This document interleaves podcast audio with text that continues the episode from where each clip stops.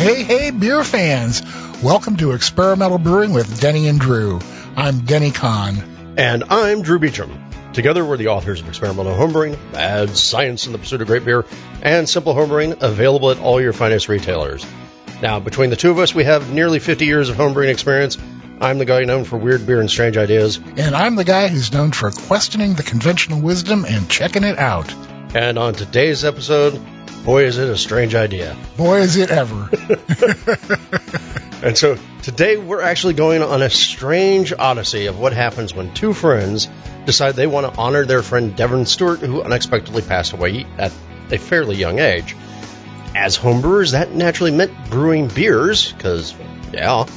Uh, but what happens when they email really the mad Willy Wonka of Belgium is a story that will take this entire episode. So this is going to be fun. Sit back, grab a couple of Fantômes, and let's have some fun here. Yeah, this is uh, the ultimate homebrew fantasy, let me tell you. But of course, we do also have to cover some things before we get into everything else. Uh, first off, go check your feed. Uh, we're finally caught up on all of our episodes. Yay! So there's been a bunch of episodes finally appearing in the, in the feed. And the last one would have been a brew files all about how to make a hot sauce at home, fermented hot sauce. I sat down with Brian Trout of San Fuego, uh, which by the way is a hell of a lot harder to say than it sounds like. Uh, so, all about how to make hot sauce at home and why you'd want to do it. It's about 75 minutes, all about chili peppers. So go listen to that. Sounds like a hot show. Absolutely. And we also want to remind you that Hop and Brew School is coming up real soon at Yakima Chief Hops in Yakima. Who would have thought? Uh, it's happening August 29th through September 1st. Uh, there'll be seminars, there'll be visits to hop farms, there'll be visits to processing facilities. Basically, it's all you wanted to know about hops and stuff you didn't even know you wanted to know until you went there and learned it. If you want to get more information or sign up, go to hopandbrewschool.com and hope to see you there. And don't forget, you can support the podcast by leaving us a review on Apple Podcasts. You can click the AHA or BYO links on the website, and by going to Patreon and pledging a buck or two or more to our charitable cause, which for this part of the year is. It's the National Disaster Search Dog Foundation. These wonderful people uh, rescue dogs from shelters and train them to go out and do searches for humans uh, during disasters. You know, uh, like when a building collapses, something like that. I, it just doesn't get any better than that, does it? So send us a few bucks by going to experimentalbrew.com, click on the Patreon link, and we will pass your money along to them. We've been uh, generally able to uh, donate well over a thousand dollars to each of our charities uh, twice a year. So let's hope we can do it again. Yep. And now on to the show.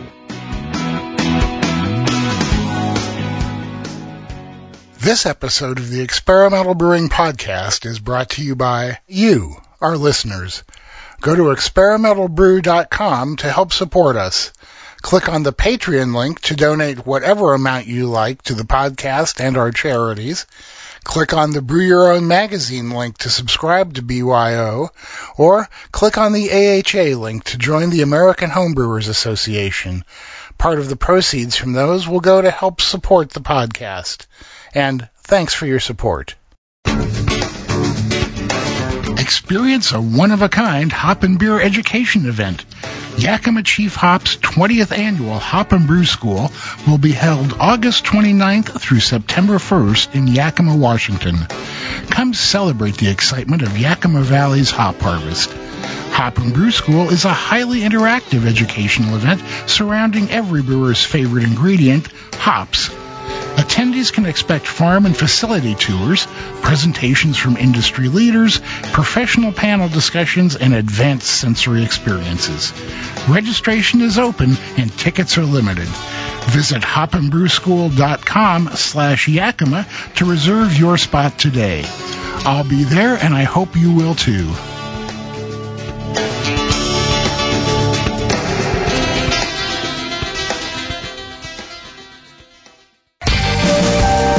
This episode is brought to you by the American Homebrewers Association. Summer is the perfect time to embark on a homebrewing adventure. Join the American Homebrewers Association for one year and receive a free brewing book of your choice to fuel your experience. Discover the pleasure of enjoying your own cold, crisp beer on a sunny day. Plus, get a free book to spark your beer inspiration. So join the American Homebrewers Association and start tapping into the joys of brewing. Head to homebrewersassociation.org slash experimental for offer details. That's homebrewersassociation.org slash experimental.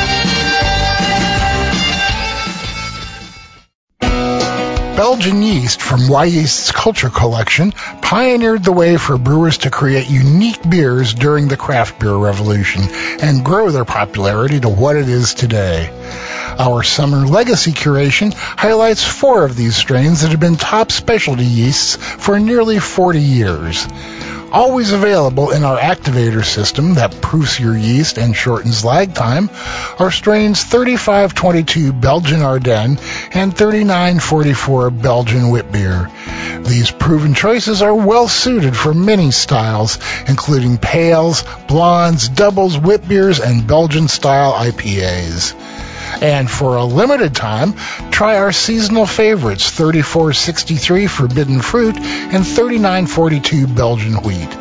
No matter what balance of fruity esters and spicy phenolics you prefer, these strains will complement your summer brewing plans now through the end of September. Catch up on our latest blog posts and learn more about this release at wyeastlab.com.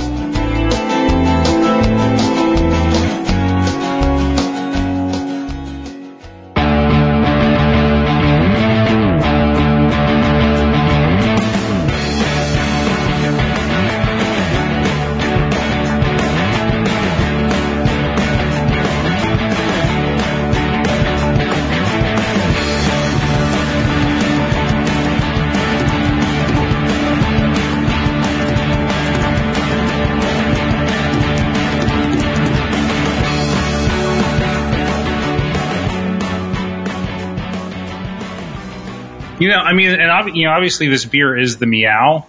Um, and Devin, like I was actually not a big cat person. I was a dog guy growing up, but Devin had these, um, these two cats that he would name, he named both of them after very strong beers. So one of his cats' name was Samichlaus and the other was, was Korbinian. um, and I mean, hence that's why this beer is the meow, because that was, um, Devin loved to say meow like he was a musician. And, um, you know, if you see on the label, we talk about there being a feline philosopher. That was us drinking and hanging out with his cat, Corby. Um, so that's, that's some of the inspiration there. Well, remember, cats make absolutely wonderful drinking buddies. so, yeah, they, are always judging you anyway, so it doesn't matter if they're judging you because you're drinking. Truth. All right. Well, hey, since y'all are already talking, we've already introduced the idea of cats. Uh, why don't you tell everybody who you are? Yeah. Um, yeah. So my name is Marc Gorfinkle, uh, aka King Gorf of the Brewery. And Sitting with me here is uh, Andre the Dwarf, uh, aka Andy Blazaitis. Andy? Oh, Bla- Andy Blaz now, right? Oh, sorry. I, I changed my name. I truncated my name. yeah, name. he shortened his name. Andy Blaz. That's okay. Years ago, I, I, truncated my name from Andrew to Drew. Okay. So, you see, I went the other way. I kept the I kept the first part and added a Y. see, that's just the conservation of Andrews. Yeah, there you go. There yeah. You go. Terrible so, joke. Yeah, so I mean, basically, we've been homebrewing for a lot of years. I'd say going on 15 or so now. Mm-hmm. Um, and a little shout out to Denny. We did use his batch sparging method for many, many years. Um, so. Well, yeah, I, I actually started brewing before that. I started brewing way back in the 20th century, ages and ages ago. Yeah. And, uh, I, you know, uh, used the Papazian book to, to get started. the joy of homebrewing, as, as you probably remember, you know, that was, that was sort of the Bible back then when, when you wanted to, to get started up with your, your glass five gallon carboy and your, plastic bucket. You know, it was uh, it, it was quite the feat back then. And actually, right, so so it, it's kind of neat that we're back here in Westchester. This is the house that I grew up in after college. Um, Andy actually moved in here with me, and we lived with my my parents for for my mom for a little while. You know, your mom had just retired and moved down to to Florida. Yeah, so we had the house to ourselves, and we basically turned it into a, a brewery, um, brewing like ten gallon batches. But but anyway, like Andy had you know the rudimentary skills and foundation, had done a couple batches in college, which at the time I was actually freaked out to, to drink his beer. I, I, very skeptical. I was skeptical, but then I, in 2000, God, when was it? Maybe 2007, I took a trip out to Belgium.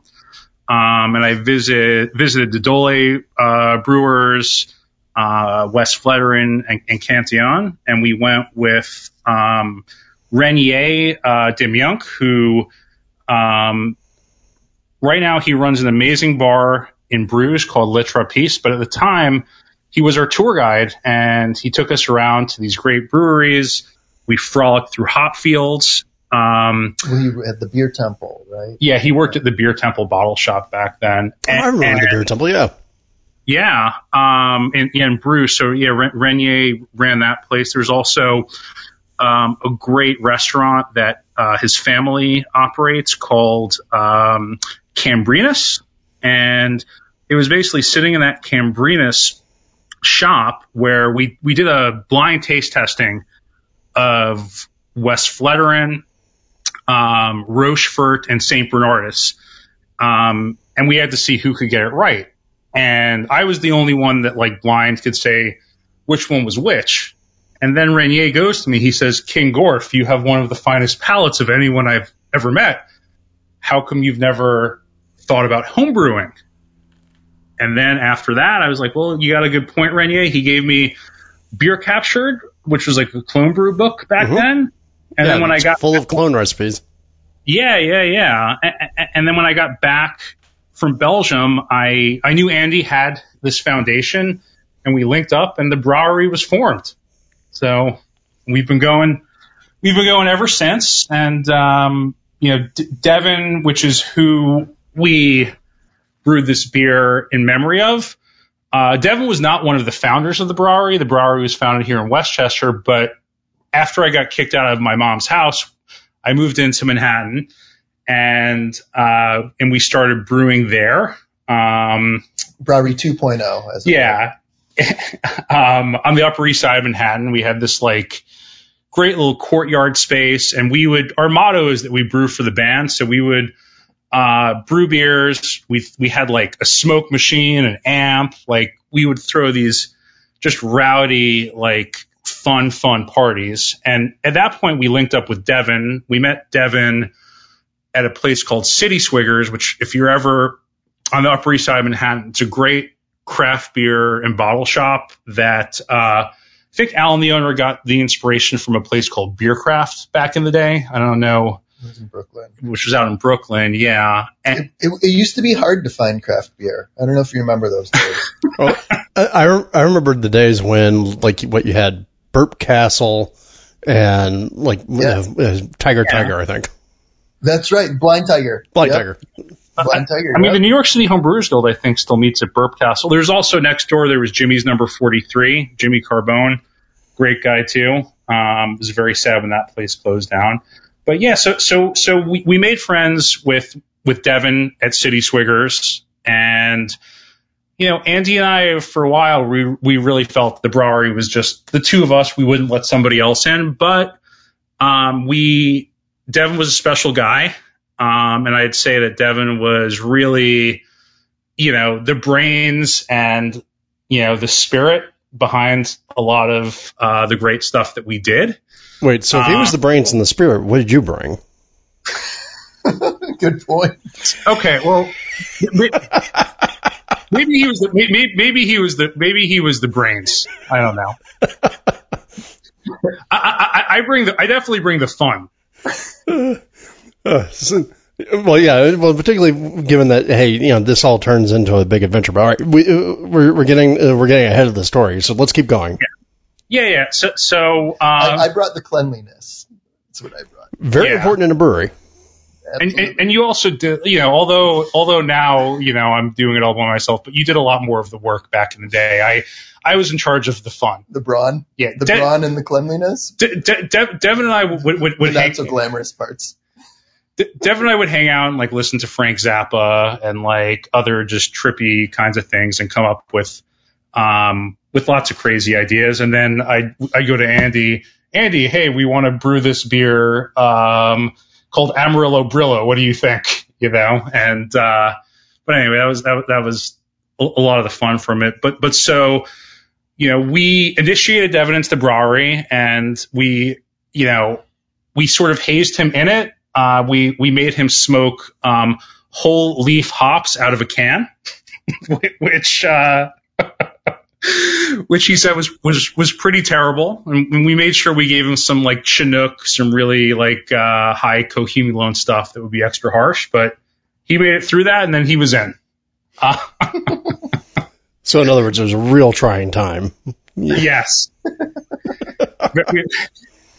we, we had very very high standards. It was very very rigorous. So um so yeah, and, and you know, unfortunately, um, you know, a few years back, um, De- Devin uh, left this world, and you know, it's it's a very big loss to us. And when uh, after he passed away, we really wanted to do like a series of beers that were dedicated to him, right? And uh, obviously, the name of this Fantôme beer is like, what the hell does it mean, right? It's it's it's a little bit random. There's definitely some inside jokes there, so I can go into that a little bit. So, you know, as I went into my persona in the brewery, is I'm King Gorf. Andy Blazitis didn't sound Blazitis doesn't sound as fun as Gorf, so that's why he became Andre the Dwarf. Okay, And and, and, and then and then Devin, um, since he was the brains, like I said, and he was a very credentialed individual, we called him Doctor Professor Mayor. I'm sorry, Andy, you were going to say something? Oh no, it's No. fine. Okay. Um, so I was just going to say that we brewed a an IOU series. So he used these uh, three words often. He said impressive, obvious, and hmm, unusual. So there, there's the IOU, the impressive, the obvious, and the unusual.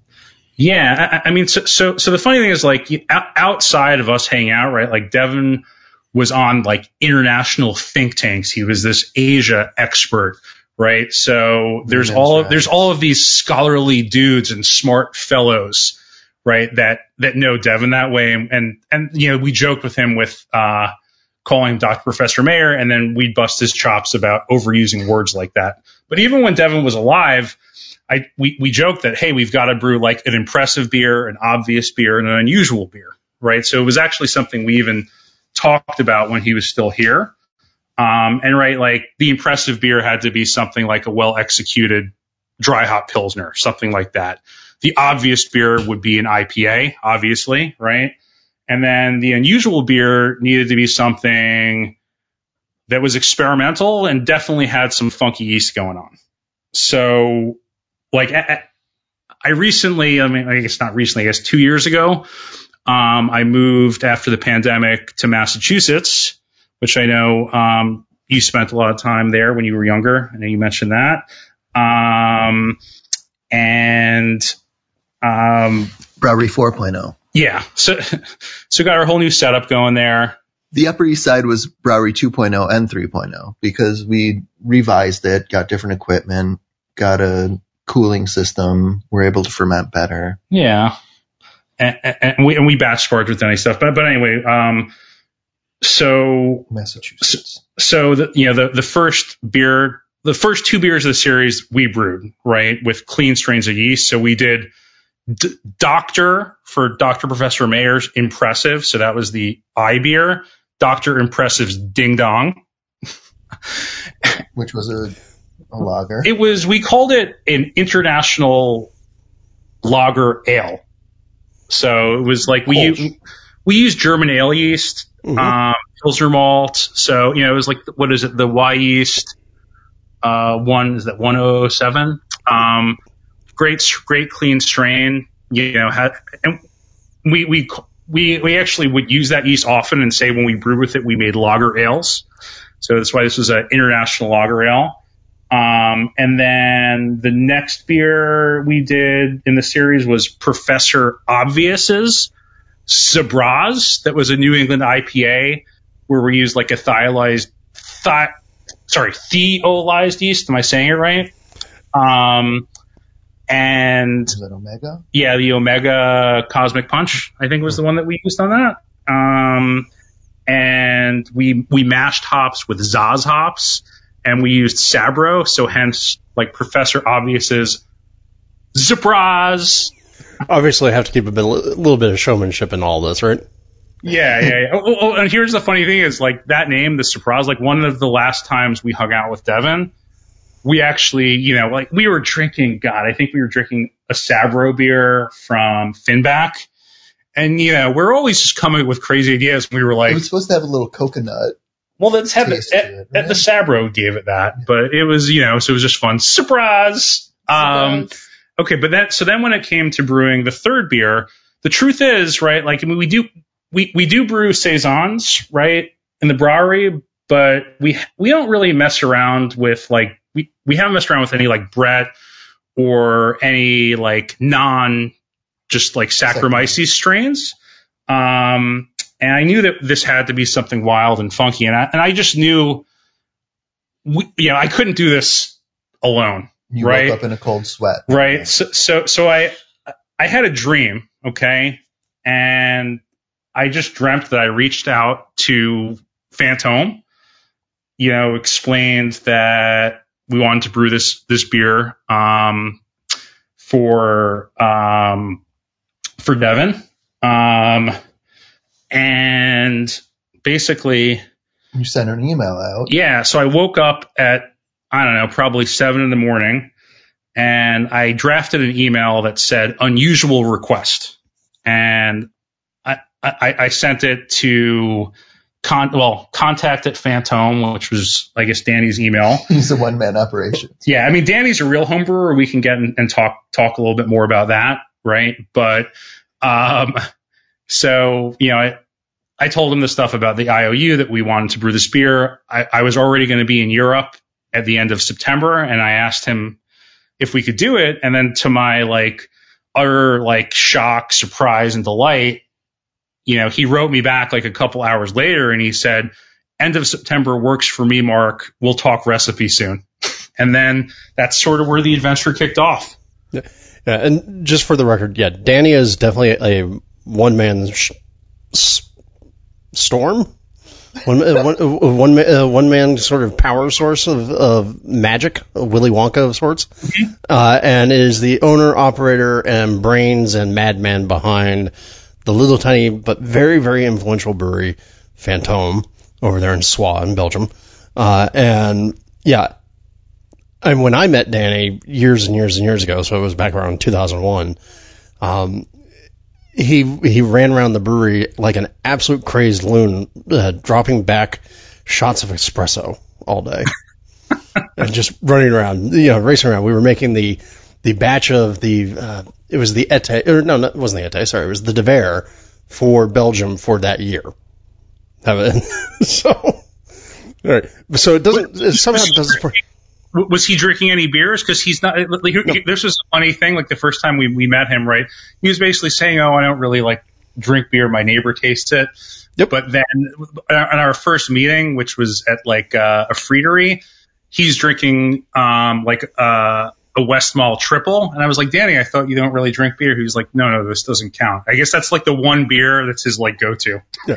No, and that's the craziest part. So if you if you ever get a chance to explore Fantôme's catalog, uh, dear listener, then you'll recognize that part of the reason why this is not such a crazy thing that Danny would be on board with this is that the man is an endless font of strange beer ideas, and not strange beer ideas in the sense of hey, I threw marshmallows and graham crackers in a beer, uh, and so the fact that he doesn't actually drink a lot of beer is sort of utterly shocking. You know, given given his prodigious output and pretty impressive talent at it. Yeah, absolutely. Well, and, and, and you know, I, I think that you know, he's definitely known for his experimentation Mhm. and taking risks. And, you know, not every Fantôme beer that you're going to have is, is going to be the best beer in the world. But I would say the best beer in the world that I've ever had was a Fantôme, right? So Yeah. he's willing to take these, these sorts of risks. And, and, and like in this recipe in particular, we hadn't even used this particular peppercorn, this Andaliman pepper on a small scale. So like like when I rolled up there with a pound and a half of it, Danny like looked at it and he sort of eyeballed it and he was like, "Yeah, no, I think this looks like the right amount." He did it. He did end up. What, what I heard is he ended up only using two of the three bags, uh, which I think was good because I think the balance came out right. But you know, he, he's not doing things like in as modern or of a scientific way. It's definitely creative and More of a craftsmanship. yeah, No, yeah. he- he's he's very much an artist. And so before we dig into the beer, I'm just gonna I'm gonna give my impression of the brewery, and then you can uh, give people yours because people have to understand for as much of an impact as Fantôme's had on sort of global beer culture, it is a tiny place. It is what three rooms, uh, if that. And- I, I, I mean, I think that like He's got his serving room, his brewing room, and his office. I mean, I wasn't joking, but by saying Danny is like a real home brewer, because like he, you know, that's his place, and he just happens to have a 1400 liter system built off the edge of his house, and he has and he has a bar there too, right? So Yeah. And if you if you slam the door in the cafe too hard, the double doors that face out onto the road swing open. You know? Um, one other thing that I learned too, but this was probably after you know I don't know our third or fourth or maybe our fourth beer. Um, was The ceilings are the, ceilings are a little bit low Yep. uh, in, in Belgium, and I, I, I completely, I totally smacked my head on the archway going out, and and Danny started laughing a little bit. He was like, "Oh, the Hollanders do that all the time." well, because again, it's a I mean, it is an old stone building. My other funny recollection of it was that you could walk around back in the brewery area, for instance, and you could see sunlight streaming up over the top of the walls below the roof. Because the because the roof is really just sort of perched up there, not it's not not perfectly sealed. it, it is absolutely kind of a crazy place, and I do want to make sure that we tell people that if you haven't been paying attention to the Fantôme news recently, that Danny's actually sort of contemplating selling the place, uh, which one would kind of be sad, two completely understandable given you know his age, uh, and three, God, I hope somebody good buys it. Yeah, absolutely, absolutely. He said he had a, an offer from New Belgium quite a while back, and and he passed on it, and uh, now he wants to find someone uh, who, who's going to take it over for him Yeah. and, and keep that same character. He's got a, definitely a unique house character there. Well, yeah, I I think I think he just needs to go full Willy Wonka and have like the the golden bottle cork or something. Yeah, seriously. yeah, I, I mean, I mean, he's he's got to find someone that just doesn't want to invest the money, but someone who actually wants to go there and like take it on and carry the spirit along with it. So, um, But yeah, again, suffice to say, Danny is a nut, absolute nut bar, and the fact that he would respond to an email like this and go, "Yeah, sure, let's do this," is completely unsurprising to me. So, well, right. So uh, you also have to remember, like English is not Danny's first language. No. Um, right. Yeah. So so his primary language is, is is French, and you know he he speaks English good enough if you're in person to you know to have a good time and communicate. But any of my emails with him right before heading out to Belgium for this, where I, I, I would write like at least a paragraph, two paragraphs, whatever, and he'd always reply back with like one or two sentences. Um, so I, I had never met him in person, right? So there was a little bit, uh, uh, a little bit intimidated, right? Like not knowing what exactly to expect. Because you said that email back. He said, "Mark, again, what brewery are you from? Yeah, and yeah, we're yeah. home brewers." Yeah, yeah, yeah. yeah. So, so, so this is probably like, like I had already convinced Andy to come out with me to Belgium. I have my trip booked. Renier, who I told you about before, um, right? Like he had arranged to take off a little bit of time of work in Bruges to hang out with us. So everything was like planned. I had mailed 25 pounds of hops. Like those, they're already in the mail going out there. Ten kilos of Lotus. ten kilos of lotus That's what hops. they said in, in Europe. and and then um, Danny sends me an email. He's like, Mark, remind me, what brewery are you from? And, and I'm just like, holy, am I allowed to curse here? It was like, holy, you know. Um, it's like I don't think he realizes that we're homebrewers. Because he was at Hill Farmstead was out there or something. Yeah. So so so so anyway, I, I had to remind him that we were homebrewers, right? And, and then like as it's getting closer to the to the trip, the hops are actually stuck with customs. It doesn't seem like they're going to get there in time. And Danny sends me another note saying, um, "Marc, I'm sorry, things are very busy here at the brewery. Um, we're not going to be able to brew the day that you're coming." Which turned So- out even better because we got to hang out and entertain him. And, yeah. and drink his green beer and his Pissenlit. So, so, so, so basically, right? So, so Renier uh, was kind enough. Uh, he he drove us out there actually the night before, the day before. Um, he's also friend, friendly with uh, Ab- Abbaye des Rocs, fantastic brewery. Natalie and George, really great people there too. Um, and you know, Renier drove us out, out, out to um, to Danny's place to to uh, it's I was saying Soy, but you you Drew your your pronunciation was better than mine. Um, and Renier gets a call. Um, basically, there were a whole bunch of out out of towners that needed to be at his bar. He had a bunch of business coming in, so Renier wasn't really sure. He like dropped us off there, and he's like, "Don't worry, you'll you'll you'll figure out how to get back." And you know, if you if, if you've been there, it's kind of in the middle of nowhere. You know, Oh, yeah, no, uh, yeah, we cannot emphasize enough. It's in the middle of farmland. It's like nothing. Like, uh, you know, I think what, uh, La Roche and Ardennes is like the, the nearest big town, and even that's kind of stretching it. yeah. And you got Du- Durbuy on the other side as well. But yeah. So, so and we don't even know what to There was a expect. train station. There was a train station. Yeah, well, well, no, the train station was was a little bit of a drive, but but you know, nothing walking distance. And so again, like we're sort of sweating a bit. We're like, all right, Rennie is about to drop us off, drop us off there. Danny said that he's not going to be able to brew with us today. What's going to happen? Like, is he like, are we just going to be stuck there? Is Danny going to hang out? So we we really just didn't know. But you know, it, it ended up being just a delightful day. Um, we met Danny uh, first at uh, at a local fritery where they make just you know great Belgian frites, serve like nice Trappist style beers, uh, but definitely a greasy hole in the wall sort of spot. and, and, you know, again, so well, Andy and my nerves are still going a little bit, and I forgot Danny's friend, but there was one of his friends there, and Renier also speaks French, but basically they're just speaking French. And you know, I think I ordered a Rochefort. Andy ordered some other good beer, but we're just like staring at these guys talking in French. Have no idea, you know. Uh, Eating some meatballs with toothpicks. yeah, eating some meatballs and and and, and some fries. Um, but then, you know, we immediately warmed up with Danny. Um, I, I pulled out uh, a bag of the peppercorns that I wanted to use. and, and- So yeah, and, and Look, he, I've got uh, peppercorns in my pocket. What do you want?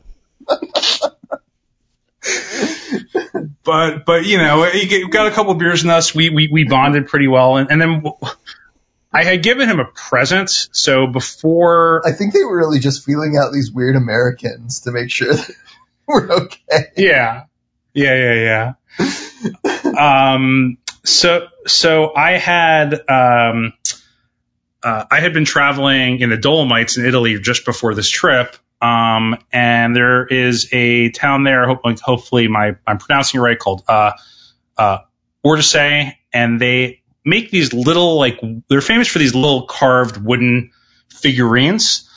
And I bought something there. It was like And um, whistles. yeah, it, it, it, it was it was a little It's like a nutcracker kind of caricature, and it had a stein of beer.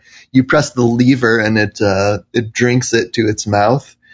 And uh, you called it Little Herbie. Yeah, so so so so I so I had given him this little thing, right? It looks like a little nutcracker puppet, and you, if you press the lever, it moves its mouth up and down, and it also drinks a beer, right? So, Um, I gave it to, to Danny as a present, but it took, you know, a little bit later in the day. We started, we took it out and we were having conversations with it with Danny and he just, he couldn't get enough of it. Like, I don't think he had bros like, uh, like us roll out there who were just like as stupid as we were.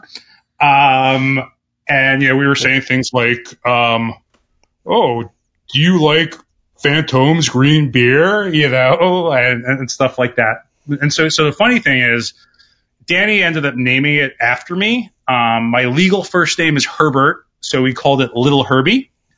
and he would keep us posted with like the progress of the fermentation and, and, you know, the, like brew day and all that. Media, yeah. And he would just send us videos of little Herbie talking about, you know, the, the progress. So it was, you know, we, we, we, we just, we had a blast. Definitely bonded with him and, you know, we're, we're in touch with him regularly. I mean, definitely, uh, a little intimidated, but became very good friends quickly. Doing absolutely nothing to dispel, doing absolutely nothing to dispel the idea that Danny is actually just Willy Wonka. Exactly. Yeah. well, well, you know, we, we were we were trying to, you know, it, it, learn what some of his secrets are, right? So we were we were talking to him about the yeast, right? And he's like, Danny, like, what's the secret? And he says, There's no secret. I just use nowadays we just use three strains of dry yeast. And if you've if you've had Fantôme before, there's no way that beer is just three strains, three three packs of, of, of regular dry yeast. Well, So yeah, well, I was gonna say, in particular, because there's always a strawberry note to a lot of Fantôme, which is very mm-hmm. much a Brett character. Um, Yeah. and which makes sense because, and I've described it before here on the podcast, but if you, the tanks that he uses are those kind of almost open fermentation tanks that have a top on them. And so I suspect there's always infiltration. Well, well, Definitely. well, well, yeah. So, so there's a house character So- for sure. Well, it, it's a farmhouse. I mean, it's not like something that you have here in the states where people are hyper concerned about sterilization and scrubbing everything down every time. I mean, also the regulation and the zoning. It's like who can build this like like Marc was saying this 1400 liter system off the back of your house. I mean, we Like, that's tried not to do it at my mom's house when we were younger, but you know, de- definitely, definitely wasn't zoned for that. I mean, in in Belgium, you can you can live Mhm. at your brewery, right? And, and, and so, so anyway, I, I was I was you know still trying to Elon Musk is trying to do that, right? Isn't he trying to have cots at Twitter or something? Well- or X? well- right? X now? Well, all, all I remember is a number of my, my favorite Belgian breweries, like uh, Brewery to Be, uh, started as in the garage. Yeah, I mean, like where I'm standing right now in Belgium could be actually a brewery, but uh, that didn't fly over here. Yeah, um, Abbey Rokes, which we visited the day before, um, you know, a very beautiful property, but they live there. I mean, if you're, if you're, uh, I- um, Brewers, we also went out to when we were there. Um, I think they probably live very close by. Um, I don't know if, if they live right there, but you know, it's, uh, it's a lot of family operations, you know, and, um, Danny Danny's a one man operation though. But but so anyway, I was I was I was poking to really find out like there's no way it's three strains of dried yeast, right? And then he he was like, Well, when we first started out, I got a strain from a friend that was a biology student, but he said that um over time, the culture of it that, that he had was no longer viable. So if you have like a really vintage Fantôme, that yeast could actually be a little bit different, at least per Danny, of the, than, than what you're drinking today. Well, I know that over the years he was kind of sourcing yeast around from a lot of places and like going to like Rochefort and getting yeast at times and you know other things like that. So yeah, he's never been super dedicated to a single yeast strain. Well, and, and here, Andy didn't want me to say this, but I think it's okay. Um, it, it is so, so kind of like towards the end of our visit, right? Danny took us around and showed us like the back of the brewery. And, you know, he was saying it's three strains of dry yeast, but he knocks on the archway that goes to the back of the brewery and he jokingly says, Because we were asking, what's your secret? yeah, we're like, what's your secret? And he, kno- he knocks on the archway and he goes, full infection. So uh, now we know what the secret is, huh? The secret's madness. It's always madness. yeah, the secret is madness and dirt. Uh, hey, we're going to take a quick break here for some more messages from our sponsors, and we'll be right back. The next generation of countertop home distillation systems is here. The all-new Air Still Pro from Still Spirits is a revolutionary still that will look right at home alongside your everyday kitchen appliances. This small batch 2-in-1 distillation system operates in either pot still or reflux mode and allows you to craft high-quality light and dark spirits at home. No hoses, no complicated assembly, just plug and play. The Air Still Pro column cools itself with a built-in high-powered fan. The Still Spirits Air Still Pro is available now at your favorite homebrew retailer. Learn more about the Air Still Pro at stillspirits.com or check them out on Instagram, Facebook, or YouTube.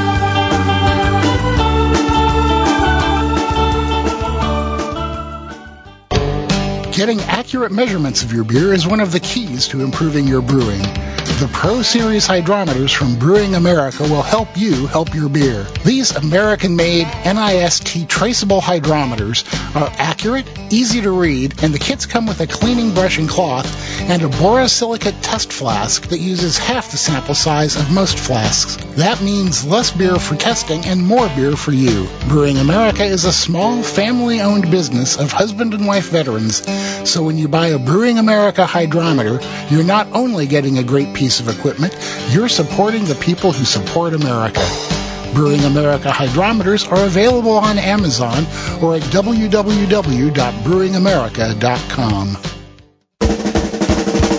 The ultimate all-in-one electric homebrewing system is here. The new Grainfather G40 can produce up to 11 gallons of beer and features all the latest advancements in homebrewing technology, including wireless control so you can monitor your brew day from the Grainfather app. With an innovative new grain basket design that improves workflow, reaching mash efficiencies of 75% or more is easy. The 3300 watt heating element brings your wort to a boil quickly without any scorching, and the large hop plate filter guarantees that no unwanted grain matter or hop tube reaches your fermenter. Every G40 comes standard with a high-powered built-in pump that can handle temperatures over 200 degrees Fahrenheit and a full three-year warranty that guarantees that you will be able to keep on brewing no matter what. The new Grainfather G40 is available now at your favorite homebrew retailer or online at grainfather.com.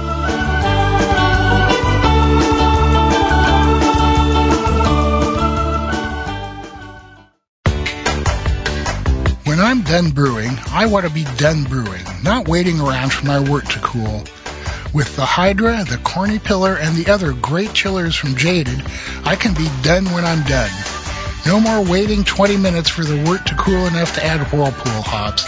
No more messing with cleaning and sanitizing counterflow or plate chillers. With the super fast immersion chillers from Jaded, you can chill your wort in minutes without all the hassle. Jaded chillers aren't just works of art, they're the fastest, most effective chillers you can buy. Check them out at jadedbrewing.com.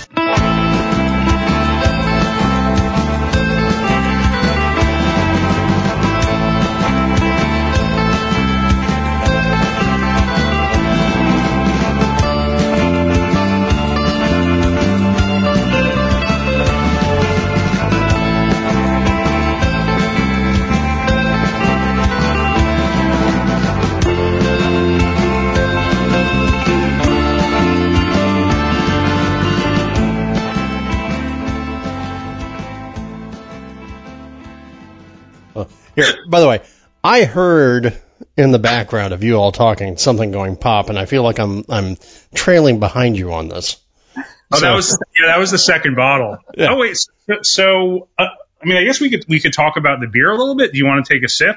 Um, No, you you guys start talking about the beer. I'm gonna I'm gonna crack this bad boy open because people have to remember that Fantôme uh, bottles are usually a two step process unless you got one of the highly carbonated ones, in which case it becomes a single step process because there's a crown and a, a cork in there.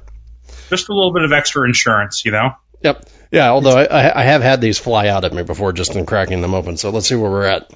It's it's interesting that you say that because when we got there, he had mentioned that uh, he had just brewed a batch and some of the bottles had exploded on him, and he just trans he just transitioned to these plastic kegs, Mhm. which he thought uh, could could hold a little more pressure. Well, and he had, he had a couple that exploded. So I think I think he went a little. I mean, this is still plenty carbonated, but I think he was a little more conservative with the carbonation on on, on this batch after he had an exploding one recently. There, there were a few bottles I got that were undercarbonated, surprisingly. Well, I was, going to ask, is he still hand bottling with like friends and family? I I mean, I mean, I think he's hand bottling by himself. I don't think I don't think there's friends or family that are helping his, him. his niece did show up at some point Oh, yeah. when we were there. So. But but but yeah. Oh, there you go. We heard that. don't. Yeah, that's what part of the part of the thing I love about the romance of corks is when they get that good sound. Yeah. Yeah, I just remember back in the day, he used to have friends and family, maybe not so much help with the bottling, but help with the labeling. And they would drink the beer while they were labeling, and all the all the bottles are hand labeled, which meant that you could tell where they were in the bottling day because as the day went on, the labels get a little more skewed. Oh, yeah. Uh, uh, um, so when actually, like Danny let us design this label. Um, so Well, our friend, we should plug our friend Yeah, yeah, you- Korth you- here, who's a graphic yeah, we will. So, so yeah, our, our friend Jason Korth, great guy. He did this uh, pro bono well, he's for us been doing pro bono label work for us for a lot of years. Yeah. yeah. I, I mean, ba- basically, we, we a would good decade. like Jason's done a lot of work for us over the years where we come up with some crazy idea. You know, we'll scribble something really crappy on a pad or an MS Paint, and then we're like, "Here, Jason, go take this and like make it look nice." So, in other words, uh, Jason's your uh, stable diffusion before stable diffusion existed. Sounds about right. All right. So I just cracked into this, and it's so it, it, it's interesting to me because the front of it smells like what I expect Fantôme, right? It's I mean, like I mean, it's it's hazy gold, which is pretty normal for a Fantôme unless he's doing something really funny. Uh, big, tall, white, fluffy head that just hangs in there like nobody's business. Fine bubblage, as they say in the industry, and then the the Wait, aromas. he, he calls it meringue. Oh, of course, yes. Oh, there, there's a great uh, Facebook group called Whip the Meringue. Uh, they would love this. Um, but the nose right up front, it's like all that wonderful sort of Belgian yeast character with a little bit of banana, a lot of cinnamon, a lot of allspice, that, that sort of spicy character to it. All those phenols and esters coming through. Absolutely. Yeah. Yep. But then right in the, like right when you get into the taste, the taste shifts suddenly and it's this sort of big, long, dry, intense thing with a lot of earthiness to it. Almost a little bit of a, a flavor that reminds me of, uh, horehound, uh, horehound candies. And boy, if you know that flavor, you're old. Um, No, I, no, no, I, I don't know. Tell us about it.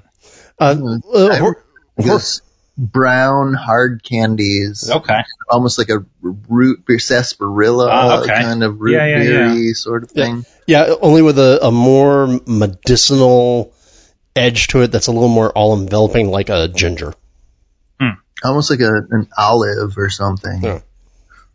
Yeah, I mean, I, I, th- I mean, the beer is, you know, I mean, God, it was brewed back in December, so it was dry hopped. I think the hops are still sticking around a bit, but but Oh. definitely faded a little bit from where they were when it was of the when it was fresh. character. But I, I think more of the yeah the the yeasty. Yeah, Well, there's still a very uh, long lingering hop character to it. Like after you after you get out of it, there is that sort of long, dry, leafy sort of hop thing happening. So the hops the hops are still there. They're just different. You getting that that tingle on your tongue too from the Andaliman peppercorns on the side of your tongue? It leaves almost like a a dryness or a.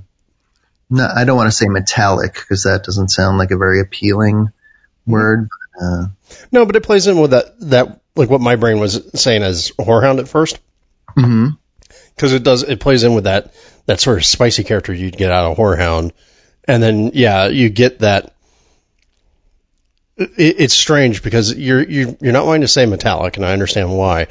There is a little bit of brassiness, Mm, there you go. um, and then it almost feels like it just kind of coats the edges of your tongue for a little while. Like the, like the like the edges of your tongue just go a little numb. Exactly. Y- Yeah, so so um, I think you know that's that's definitely coming from the peppercorn that that's in the beer. So I mean the two Well, you know what this actually tells me that we did wrong? We had the beer and didn't tell people what it is that we're having. So okay, yeah, yeah, yeah, that's true. Well, we, we, I think we touched on the lotus hops and the Andaliman and Well, well, well, yeah, I, I, I mean we, we, we, we can we can get into a little bit more of that. So the, the name of the beer is Mayor Unusual's Meeow, which was the third beer in the series for Devin, brewed with Fantôme. Okay, and obviously it's the unusual one, Mhm. right? Um, and right in, in, in putting this this beer together, we really wanted to try and put something together that was unusual and that was unique and hadn't been done before. So um, it's very common in other Fantôme beers where Danny will experiment with different kinds of spices. Often he won't even say what the specialty ingredients he's adding to the beers are. we used peppercorn and uh, coriander and uh, star anise in our beer. Sometimes those are or- bitter orange peel, sweet orange peel. Those are typical of, of, of, of in like Belgian wit beers and things like that. But but um but so so also uh, I I had consulted with Devin's wife to just ask her, okay, we're making this unusual beer. Is there any kind of ingredient that you'd like to see in here? And I when Devin was a, a kid, he had some hermit crabs named Can and Pepper. So I was like, well, we're not going to throw cayenne pepper in there, but let's let's let's consider pepper. Um, and I, I just went down a huge rabbit hole, right, on Google, Wikipedia, watching YouTube videos, and I ordered like 30 different kinds of peppercorn from all over the world. And Who knew there were that many? yeah, and it's and and and, and I was I kind of treat it like hops, where right if the hops don't smell good and right, you're not going to want to put them in your beer. So after smelling 30 different kinds of peppercorn, we found these Andaliman pepper, which they're grown in Sumatra, Indonesia. They are a wild grown peppercorn, so I guess they're they're foraged. Um, and they are in the same family as Sichuan peppercorn, which um, So that's you're getting that numbing effect. that that, that Mhm. numbing effect, right? So it, it was definitely a little bit risky using something like, like this in the beer because you know you don't want to completely numb your tongue. But what I would say is, in smelling these things, they were much more fragrant than a Sichuan pepper, and they weren't quite as numbing. So and you almost get like that uh, fruit loopy character that you would get from a coriander. Exactly. So Right. I- I'd say if if you smell these things raw, it's very similar in smell to coriander, but whereas coriander is more like an orange Fruit Loop, this is more like a, a lemon lime kaffir lime leaf sort of flavor. Uh, and see now, yeah, once you mentioned the the fruit looping, that kind of that overt fruit ester type thing, you know, where you get that little high fruit alcohol type tone. Now, now, uh, now I see what that is because that's that's hiding in there with that yeast in this as a, as a character. And, and, and, and I mean, I think the tricky thing is like whenever we brew beer with spices, right? You don't want to drink the beer and be like, oh, I taste that spice. You Mhm. you want it all to, to blend in. So I, I think Danny definitely got the balance right. I brought him like a pound and a half, and he opted to use a pound. I think he he got that right. And you also directed him to do a hop stand. Oh, yeah. Lotus hops Oh, oh. because that wasn't something that he was very familiar with. Yeah, I'm, I'm trying to think. Da- Danny doing a hop stand? What? Yep. Oh yeah, no, yeah. So, so, so Andy, thanks, thanks for for bringing that up. But, but, so, so number one, right? We didn't want the peppercorns to get overly bitter, mm-hmm. right? So that was sort of one risk. I think probably most of his beers, Danny would just traditionally throw in the aroma additions just all the way at the end. Um, the Lotus hops that we used, which were also kind of, we wanted to find the perfect hop to go in here. So we, we researched and we found these Lotus hops that are really kind of like Devin, lots of international inspiration. Um, De- Devin had big roots in Japan. And I, I guess most of Lotus's pedigree goes back to Japan, but then there's also some Native American, like Neo Mexicana, Neomexicanus hops in there, as well as just, I think there's some classic West Coast sorts of hops, but it's supposed to be this orange creamsicle vanilla sort of hop. but they're very, very high in alpha acids. Um, and it's not, yeah. Well, yeah, and if you go and you look at the actual spider graphs for uh, Lotus hops, their specifications, yeah, it's all very fruity, orange, vanilla, berry, tropical fruits, you know, all that sort of stuff. So uh, that again plays into what we've got going on here since we have such a strong fruit component. Yeah, and, and but you know there was a risk just because you know you can use them as aroma additions, obviously, but they're super high in alpha acids, and a saison is not a beer that you want to get like overly bitter. So uh, I, I one of the things we talked about in person was I was like Danny, can you can you add these and like cool the wort down to whatever the equivalent was in Celsius, 165 degrees Fahrenheit. The way we put it to him is steep it like a tea. Yeah. And, and he looked at us. He's like, I don't know if I can do that with my equipment. And I was like, well, if you can't, you can't. But he, then he was, he was adamant. He was like, no, I want to do it. I want to make it work. And so I think this was the first beer that Danny has ever like hop standed like an American beer. Look at that. Making changes. Yeah. um, By the way, I'm guessing since uh, since we've talked about the, the hops and and these unusual peppercorns, uh, I mean, I'm guessing was the, the malt bill then just kind of fairly normal, or? Oh, oh, oh, it was it was basically his his regular saison. Well, this is what this is what Danny said said to me. He was like, "Marc, do you want a blonde beer, an amber beer, or a dark beer?" Mm-hmm. And I said, "Give us the blonde one." you know. So, so, you can teach an old dog new tricks, like yeah. your 18 year old Chihuahua. hey, he's off somewhere, probably barking at the universe. Um, but no, it, it, that's actually very important. Is like for all this fascination that we have about beer styles here in the U.S. and like particularly like trying to, oh, that's a Belgian triple, that's a Belgian double, that's a strong ale, that's a uh, golden strong ale, dark ale. When you're actually in Belgium, a lot of times it's really just blonde, brune, ombre, or you know some you know some other color, right? But it's like very. That's kind of how they just think about it. So, do you want a blonde wort, an amber wort? that that fits. Yeah. Absolutely, especially with all the the categories and things and the BJCP guidelines yeah. and all uh, that. Yeah, I don't think I, I don't think Danny like ascri- ascri- ascribes to fitting into BJCP guidelines, but it's okay. Again, Danny's Willy Wonka. So we got his blonde wort that you then hop stand with lotus lotus hops and the uh, the peppercorns again were uh, what kind? Uh, they're so they're called uh, Andaliman pepper. A N D A L I M A N. Andal, well, kind of like Andy, you know. see, see, the good thing is my brain was wanting to say Andalusian, and I knew that was wrong. I mean, it's also a place, but knew it was wrong. Andaliman peppercorns, those go in the, the, those went in the hop stand as well, so it's a hop and spice stand. Yeah, I mean, I'd say if we were to break it down on like a homebrew scale, if you were doing a five gallon batch, it would probably be about six grams mm-hmm. of the Andaliman peppercorns, um, but like put in like a coffee grinder. And the funny thing is, Danny actually used a coffee grinder just like we do at home. So, but he had to run it through a lot of different cycles. And Renier, um, you know, so even though we couldn't be there for brew day, Renier delivered the hops to Danny. He was there for brew day, helped him grind the spices, and he helped oversee the operation for, you know, for the brewery. These are two OGs. These guys are not, you know. Oh yeah. Not not new to the game. Yep. It's very impressive. De- definitely, if you were if you were ever in Bruges, Le Trappiste is the best. Like it's the best bar in the galaxy. It's like this uh, 800 year old cellar bar. Um, and you, know, you can get Westvleteren in there. Um, but like Renier is just, he's friends with, like Renier knew Danny.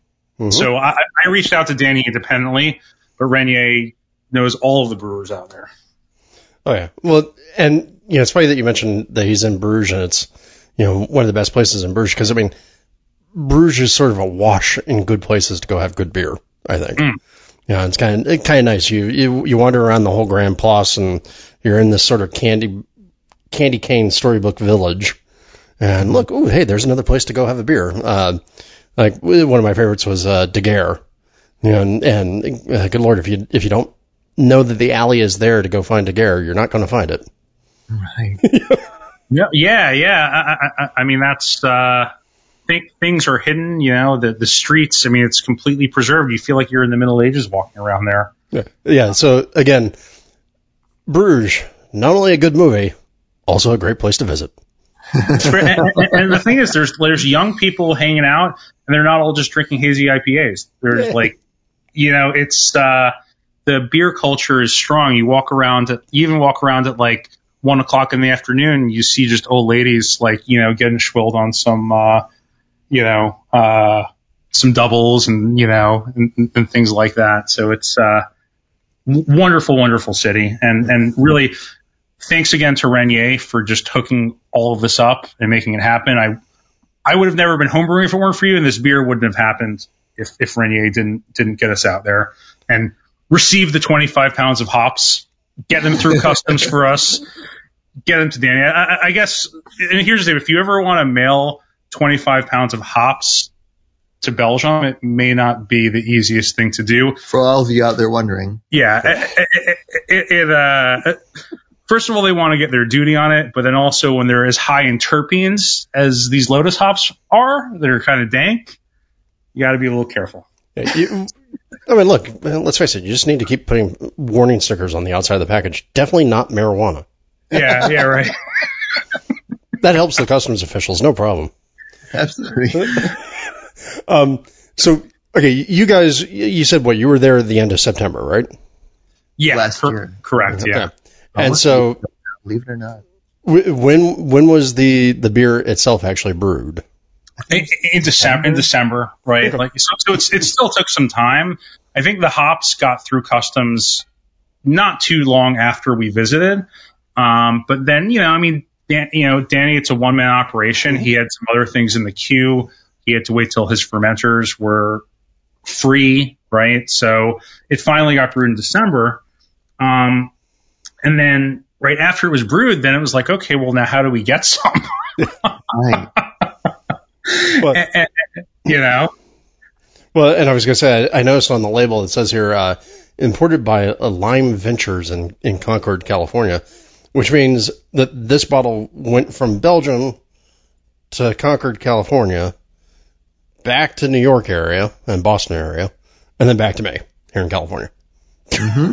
That, that, exactly. It's, so, so it, it's an international travel. It's yeah. it, has gone. It, has gone more distance than I have in, in the last decade. Um, so now, uh, uh, again, this is uh, what you know, Mayor's unusual Meeow, because I, I, I, gathered the sense that not only did uh, you guys spend a lot of time hanging out with the cats, but that Devin was also a big cat fan. Huge, yeah. Right. So there, there's a point in his favor. I, I, I love people who love animals. Um, yeah, I mean, so the the end, you know, like so if you read the commercial description, it says so it says that, um, right, the, the beer is brewed with Andaliman peppercorns, lotus hops, Devin spirits, Devin spirit, and Fantôme's magic. Take a sip, sing like a feline philosopher, and salute Devin. There you go. Um, and you know, a normal a person reading that they're like, what the hell is a is a feline philosopher? That was Devin's cat Cor- Korbinian, named after a very strong beer. Um, who would who we would talk to when drinking, and he would give us um, very sound advice. Normally, if, if you asked Korbinian a question, he would reply and and tell you the answer is within. Beats my cat. She usually just meows at me and goes, "Where's my food?" Um, although I love that cat. Um, so we get this brewed in December. You guys eventually do get it here. How long did it take from the brew day to when you guys had your first sip of it? Yeah. So, um, I mean, here's the thing: is if we were in Belgium, Danny would have hooked us up, right? And, and the, the, real cost behind getting it is the shipping. So, um, I would say it was ready sometime in January. Renier was kind enough and picked up a couple uh, cases for us. Um, it was it still took many many months for it to actually go through the normal channels to go through Lime Ventures. Like mm-hmm. I think I think Lime had to wait until there was a full um, what do you call it like cargo vessel. Yeah, well, they need up. to get they need to get a full cargo container. It, yeah, and, and, I mean, and that took time. So I, I think that commercially it it didn't get here till like maybe May, right? So Renier hooked us up and he mailed us some quote unquote yeast samples. Um, if you ever want to mail beer internationally. And then Etre Gourmet. Oh yeah, and, and, Etre Gourmet. Uh, I don't know if I'm pronouncing my, my, how good my French is, but they're they're a great uh, retailer um, out in Belgium that that uh, they actually ship internationally. So I think the first bottles we got was from Etre Gourmet. Um, E T R E. E T R E. Um, but it was also being shipped to me in, in like February. So we had to worry about there being a deep freeze and all of that. And I, I was actually traveling then. So Andy got his first bottle before I did. Um, but then I'd say like the end of February was, was, was when I was actually able to, to, to start drinking it. Um, I, I also had Renier mail some bottles out to Japan. So, right, like this beer has been an absolute adventure, right, in terms of where it took us to brew it and then taking us around the world. So Devin's wife lives in Japan currently, and I flew out there in March. Um, getting the beer through Japanese customs was also a little bit of a pain. I think half of them are still stuck with them, but we got the other half through. Um, we went to this fantastic beer bar there. They got a, a picture of Michael Jackson up, the beer hunter. As Um, everybody should. and, and, and you know, I think that they're called Popeye's Beer Club. And it was just wonderful, you know, because Devin had a big community out there, and I got to share the the first sip of it I had was with his wife, um, and and friends out there, and it was just you know really like a special special thing that we got to do. There you go. And now, by the way, I have to laugh. We were talking about Lime Ventures, right? Uh, in Concord, California. Uh, Lime Ventures for all the homebrewers out there is located right around the corner from More Beer in Concord. Oh, really? Yeah, it's it's one door over, or or not one door, one driveway over, shall we say? So, kind of appropriate that you got two big beer uh, beer things right there. Well, and, and I can give more beer a plug. I order most of my ingredients from them. They're awesome. So now let me ask you all. Now that you've made this beer, and by the way, I I, I do want to say as I'm warming up from this beer now and and having a bit of a Fantôme glow. Uh, one, I got. Uh, uh, I always say that when you buy a bottle of Fantôme, you're kind of entering a little bit of the roulette uh, lottery. Sometimes you get a really great bottle, sometimes you get a really bad bottle, sometimes you just get a heh bottle. This is a really great bottle, uh, really nice and lively. Again, this goes with Danny kind of being a home brewer and kind of being a bit crazy and uh, very sort of one man operation. Um, but one, uh, when I die, Lord willing, that's not for a good long while. Um, I hope that I have a couple of friends who are dedicated enough to do something this stupid because this is a wonderful tribute. Thank you. Um, and yeah, I mean, again, I like I totally get it, and it's it's a wonderful tribute to your to your buddy. Um, also, damn, that's really nice. So if I were to try and say to people, look, you want to go make this beer at home, right? We've, we've got the two unusual ingredients that we already specified, the, the lotus hops and the, and the peppers in there, the Andaliman peppers, Andaliman. I should just look at the label when I say that.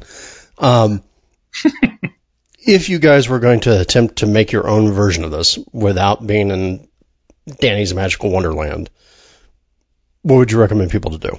Yeah, I mean, I, th- I think I, obviously like you'd miss out on some of like you know the horse blanket sorts of stuff, but I think you could make a really nice, easy rendition of it if you got the like Omega Saisonstein's Monster Yeast, although it's a bit more like the DuPont strain, but very easy. You don't have to worry about infecting your equipment.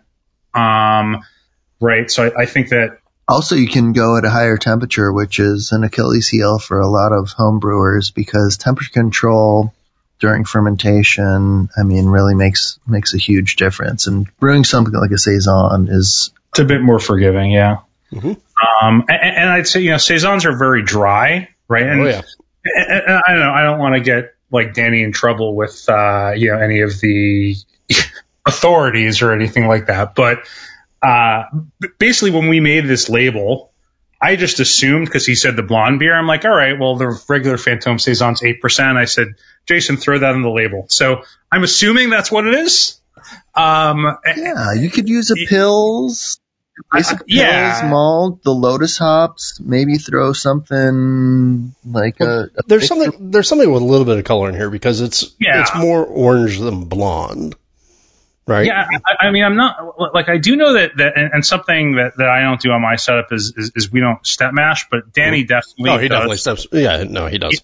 Yeah, he has he has, but, but so I mean, for a home brewer, right? Like you could probably get away with like some pilsner malt, a maybe throw a, like a little bit of white wheat in there hmm to to help with the head retention, and like Andy said. Some sort of specialty, like nothing, nothing like a caramel malt, but maybe a little bit of victor, uh, a little bit of like Munich. victory malt, Munich, something like that. Yeah, I was thinking like either like a biscuit or a aromatic or even one I've used to great effect, a CaraVienne. Uh, yeah, yeah, I, I- I think some some sort of biscuity malt, um, you know, victory malt, biscuit malt would would work. Uh, again, I have no idea what he put in it because it was just his blonde beer, but I can say that it's roughly six grams. Um, you could even get away with coriander instead of the Andalimans if you're just looking for something. Well, except for if you did just coriander, then I think you'd miss out on some of the kind of the the oddity around the edges of the palate. So maybe if you're going to do coriander, do coriander with a little bit of Szechuan peppercorn. y- y- There you go. yeah, I, I mean, I, I use, so so there's a great vendor. They're called Kalustyan's. Oh yeah, oh that's that's a great store. Yeah, and they- I mean, they're, and they're based in New York, so I had actually they're in like the Curry Hill area. Um, but I, I had actually ordered different lots of this Andaliman peppercorn, and the one that I got at Kalustyan's was was actually more aromatic and better than some of the other ones. So check out Kalustyan's. Um, you can get the exact Andaliman peppercorn that we used from them. Okay, grind it in a coffee grinder six grams. You want to throw it in at about 165 or 170. So after you're done with the boil, um, With the Lotus hops from More Beer. cool it down. And then actually more beer is where we got the Lotus hops from, and we had them ship 25 pounds of it out to Belgium. So you can get the, the, Lotus hops from more beer. Um, and I don't know, you would have to figure out what the equi- equivalent would be for 1400 liters. Danny would used half of them in the whirlpool and then the other half uh, in the dry hop. But definitely make sure you throw those in at like 165, 170. I am not sure if any bittering hops were used in the beer. Uh, probably some. Knowing, knowing Danny, that's pro- it's probably something old school, right? Mhm. Yeah, it's uh, yeah. Magnum would be my hop of choice, but that's just because I'm me and I'm lazy and I have a lot of Magnum. So I mean, something I could also do, Drew, is, is I could put together like on BeerSmith or whatever, just like I could draft up. It's not going to be exact, but it'll it'll get you something in the same. Perfect. And we'll make sure that gets included in the show notes too. Okay, cool. Ta-da! Um, yeah. By the way, one one of the great lost episodes of this uh, show, uh, lost because my recorder ran out of power and it didn't write to the disk when I was doing it. I did a uh, spice tour of New York with Mary Izett, and we, we Great. Uh, Okay, from Fifth Hammer. Yep. And uh, yeah, we went to Kalustyan's, we went to uh, Spice House, we went to I think ABC as well, and I just had like an hour of her and I talking, like picking out different things on this on the shelves and going, well, oh hey, you know this is really kind of cool. The sassafras, uh, sassafras, what would we use this for? And nope, that audio went bye bye, and people missed out on that. And it was a fantastic Um, discussion. Well, I'll, I'll tell you what. If you ever take a trip to New York again, Yep. we we, we could go and sniff a bunch of verbs together. Okay. I think that's legal now in New York. Um, hey, what do I know? I live in California. Everything's legal here. Um, but no, so yeah, let's get let's get a recipe together. We'll make sure it gets up on there. Now, I'm thinking you said okay, Danny's using three different dried yeasts as his primary driver. Um, well, I, that's what he says. but yeah, yeah, uh, yeah. Uh, a going on too, but you know. Yeah, uh, I've I've told people before that a lot of times if you're in Belgium, you kind of have to take what you get from the brewers there with a little bit of uh, you know salt just because uh, they don't always tell you completely everything. Um, but I was going to say if if he's using three dried yeast, a good place I think for people to start would probably be to like do uh, what uh, the SafAle BE 134 and was it T 78 is it or T 58 uh, and then also maybe like the Abbey yeast or something you know just to you know like get all the get all the Belgians in there and, and use those as as your That your start to, to a, it's something you brought up in one of your previous programs about pitching the dry yeast right into the wort and not making a starter. mm-hmm. yeah absolutely that's the advice nowadays So, so Um, Drew, uh, how, how would this sound? Because you are like the aficionado, and I know you've done God knows how many different experiments on different kinds of saison yeasts. mhm. So I was saying Saisonstein's Monster because I know it's easy and friendly to use. It's going to give you more of a DuPont thing than maybe what, what the Fantôme has. But I can at least put the grain bill together Mhm. close to what I think it is, and then the, the hopping and spice regimen. But let's let's let's have you suggest you know what, what we think the yeast should be, what people should do. I think if you're, Absolutely. you're, you're you're the guy for that. Yeah, I, I mean, I'm, uh, I think it's a wonderful collaboration because I do think, I mean, look, no matter what we do, it's going to miss Danny's magic touch, uh, and also probably some of the Brett. uh, I, I occasionally, I know a place where I can get that Fantôme Brett, uh, periodically here in Orange County, but, uh, my connection on that one largely dried up. But no, I mean, uh, there's a Brett character always to Fantôme but I think we could you could play around and do a couple different things with it in order to get there. But I like the combination here of those peppercorns up against the hops, up against obviously what's happening with the yeast because the yeast is throwing a lot of stuff in there. Um, it, now that you guys have had this, would you do anything different? I don't think so. I, I- mean, I think it really just, you know, like you said, it's it's uh, well, not Russian roulette, but it's like playing roulette when when when you buy a bottle of Fantôme. This couldn't have come out any better, um, and we're you know we're absolutely thrilled with it. Um, so I, I would I would leave it alone. There you go. Well, I mean- and- and I've told people before that, like, in the past when I was first really studying saisons, I think the one that blew my mind was one time I got a bottle of just the regular Fantôme, you know, bog standard Fantôme, nothing, nothing weird added to it, and you poured it into the glass, and it was so effervescent and crisp and dry, and funky and fruity and spicy, and then you poured it in your mouth, and the beer just sort of almost disappeared from all the foam, you know, just from the heat of your tongue. Uh, Yeah. Uh, Well, so so I could tell you the first time I had Fantôme, God, I mean it was maybe it was like 2000, maybe 2002 or something like that. And I was in North Carolina at the time um, for the summer, and I guess they had a law there where beers couldn't be above seven percent. But there was a Fantôme that I got there. It was the first Fantôme I ever had. Um, it was Drew. You're gonna have to help me pronounce it. You know the the Burgundian Babel Belt BBB. Oh, yeah. Yep. BBB. Yeah, um, they had there was a beer that Danny had brewed with them. And I, you know, I guess he's been doing these collaborations for a very long time. It was called the BBB Burr, Yep. and I got a bottle of it and I drank it to my dome. And it was a beautiful sunny day, and I just remember walking around, and it was like the happiest like buzz I've ever gotten off of a beer, and it was delicious.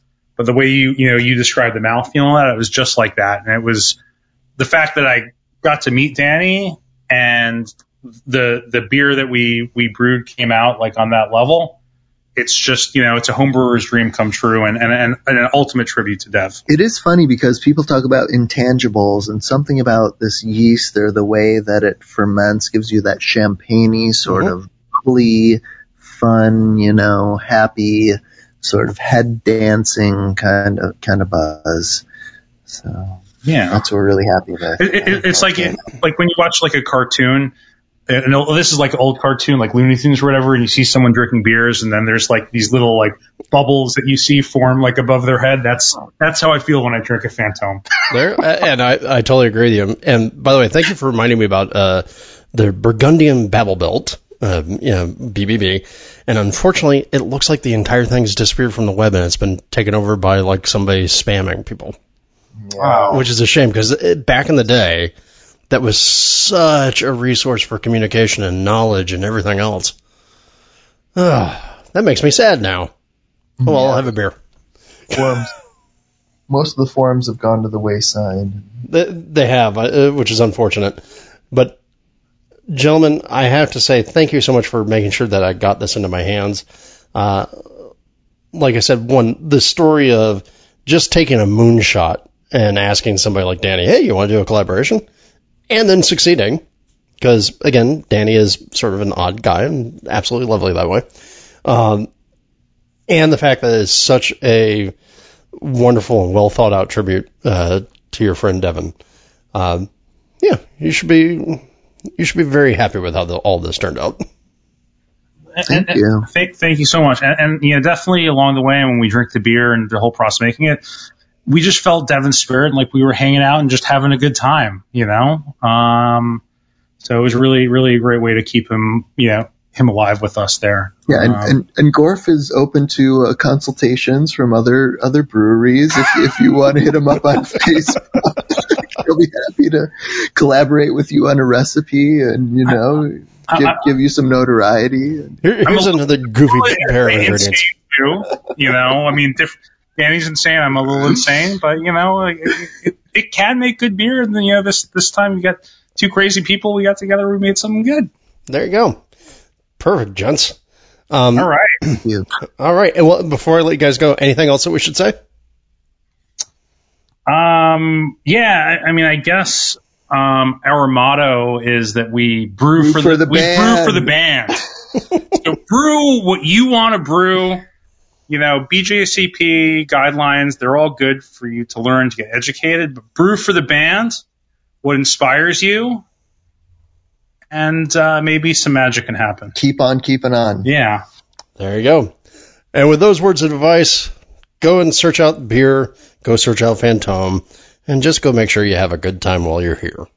Experiment exactly. Keep it real. There you go. All right. Awesome. There you go, gentlemen. Perfect. Well, that was a one of a kind episode. Those guys lived their dream.